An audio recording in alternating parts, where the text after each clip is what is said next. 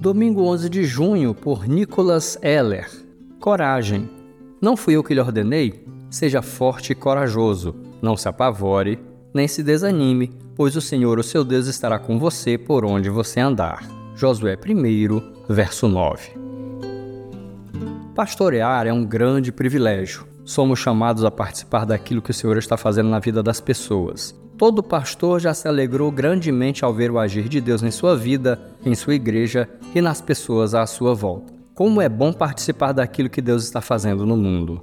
Pastorear é um grande desafio. Somos espiritualmente atacados, humanamente sofremos com a fragilidade de nossa vida.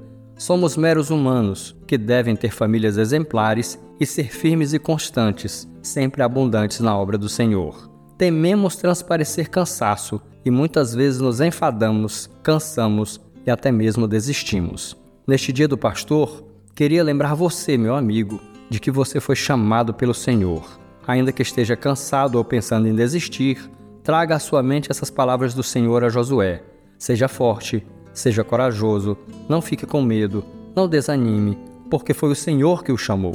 O Senhor que o escolheu para essa missão é o mesmo Senhor que estará com você onde quer que você ande. Siga firme, não deixe de falar da palavra nem por um dia.